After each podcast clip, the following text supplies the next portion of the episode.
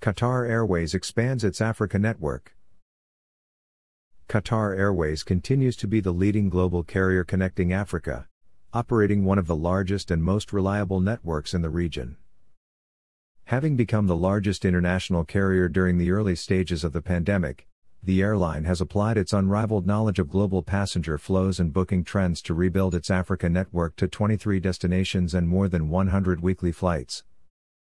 Qatar Airways Group Chief Executive His Excellency Mr. Akbar Al Baker, said, We are proud to be the leading international carrier connecting Africa with Asia Pacific, Europe, the Middle East, and the U.S., offering more flexible travel options and a global network of flights that passengers, trade, and business partners can rely on. Having launched three new destinations in Africa with Abuja, Accra, and Luanda joining our network in 2020, we continued to demonstrate our commitment to the region by adding new routes and steadily increasing frequencies across the continent.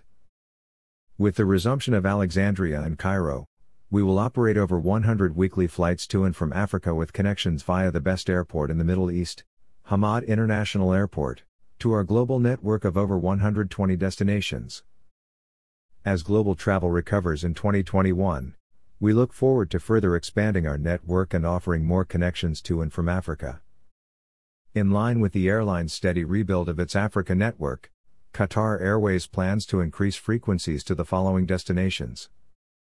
Alexandria 2 weekly flights resumed 25th of January, Cairo up to 16 weekly flights resumed 18th of January, Cape Town increasing to 5 weekly flights from 1 February, Casablanca increased to 5 weekly flights from 21 January, Durban increasing to 3 weekly flights from 14 February, Johannesburg increasing to 18 weekly flights from 26 January, Maputo increasing to 3 weekly flights from 14 February, Tunis increased to 5 weekly flights from 24 January.